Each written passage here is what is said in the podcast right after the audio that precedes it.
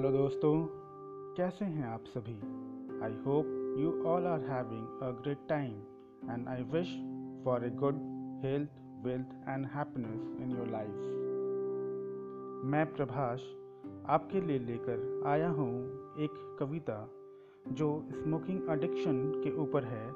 इस कविता से हर एक स्मोकर अपने आप को रिलेट कर पाएंगे और उम्मीद है इससे कुछ सीख और समझ पाएंगे। मेरी कविता का शीर्षक है आदत पड़ ही जाती है। तो आइए मैं आपको सुनाता हूँ। धीरे धीरे आदत पड़ ही जाती है, ठीक उसी लड़की की तरह जिससे तुम्हें पहली बार प्यार हुआ था, जिसने तुम्हें रिजेक्ट कर दिया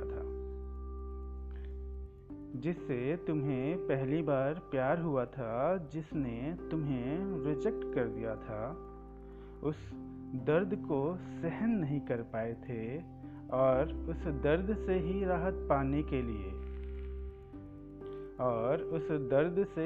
राहत पाने के लिए तुमने पहली बार मुझे पकड़ा था। जैसे प्यार में दर्द की आदत पड़ जाती है, वैसे ही सिगरेट की भी आदत पड़ जाती है। धीरे धीरे आदत पड़ ही जाती है। स्कूल में वो सिगरेट पीने वाले बंदे याद है ना, लड़कियों को बहुत कूल लगते थे ना। तुम भी तो उन्हें कुछ ऐसा ही समझते थे, तभी तो उनका ग्रुप ज्वाइन किया, शो ऑफ में पहला फूंक पिया। हर ड्रैग में तुम्हें स्वैग दिखता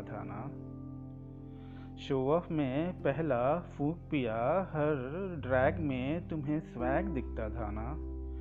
सुट्टा मार खुद को ड्यूड समझते थे, लेकिन तुम इतने स्मार्ट भी नहीं थे, वरना पढ़ ना लेते जो हर पान की दुकान पे लिखा होता है 18 वर्ष की कम आयु वाले के लिए सिगरेट खरीदना अपराध होता है।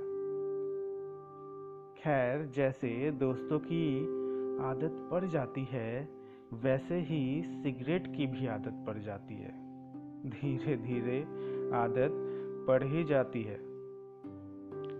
जिंदगी के हर पड़ाव पे कोई ना कोई मिलता रहा,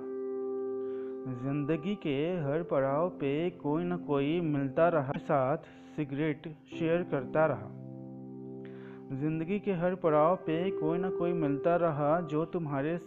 सिगरेट शेयर करता रहा।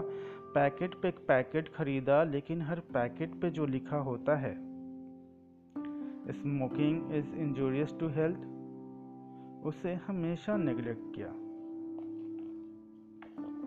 और हर बार सिगरेट छोड़ने का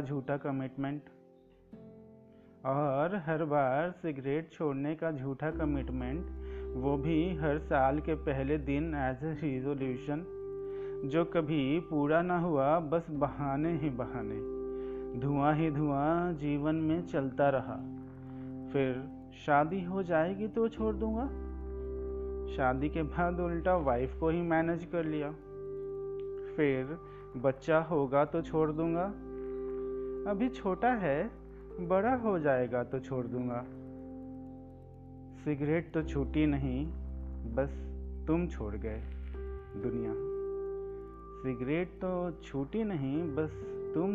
दुनिया।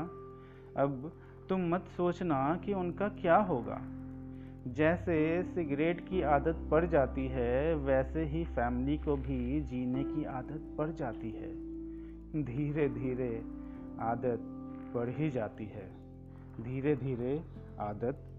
ही जाती है।